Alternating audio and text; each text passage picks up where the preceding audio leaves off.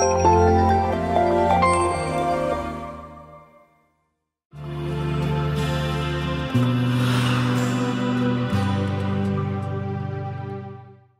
lewat dakwah yang menekankan budi luhur, yang disebut molimo itu larangan maling, eh, larangan main perempuan, berzina, main judi dan lain sebagainya. Nah, lewat cara itulah Sunan Ampel berhasil menarik perhatian orang dan kemudian membawa orang-orang Hindu itu masuk Islam. Bahkan Wali Songo itu tidak segan-segan untuk uh, menyerap aspek aspek keagamaan Hinduisme yang sejalan dengan ajaran Islam.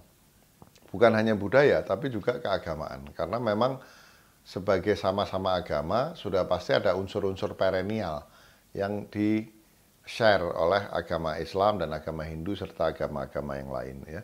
Jadi ramah budaya, ramah agama, menekankan pada budi luhur, memberikan keteladanan ya. Nih, dalam situasi di mana orang merasakan Eh, ketidaknyamanan karena adanya dekadensi moral, kedatangan agama yang memberikan penekanan pada hal seperti ini damai ya uh, kemudian berorientasi memberi kepada masyarakat ini semua menarik perhatian uh, mereka gitu ya nah, itu yang akhirnya membentuk Islam di Indonesia ini karena seperti saya katakan meskipun Islam di Indonesia ini dakwahnya melewati beberapa tahap tapi abad 14 15 bersama dengan kedatangan Wali Songo itu yang paling menentukan pengislamisasi Nusantara ya. Nah, saya kira dakwah Wali Songo ini yang harus uh, terus kita apa pelajari, kita terapkan ya.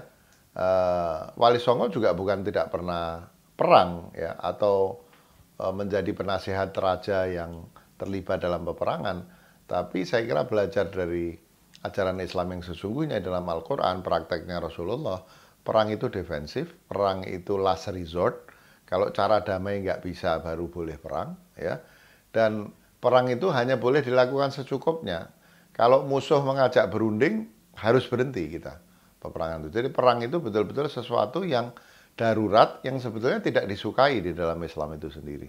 Kekerasan, ya.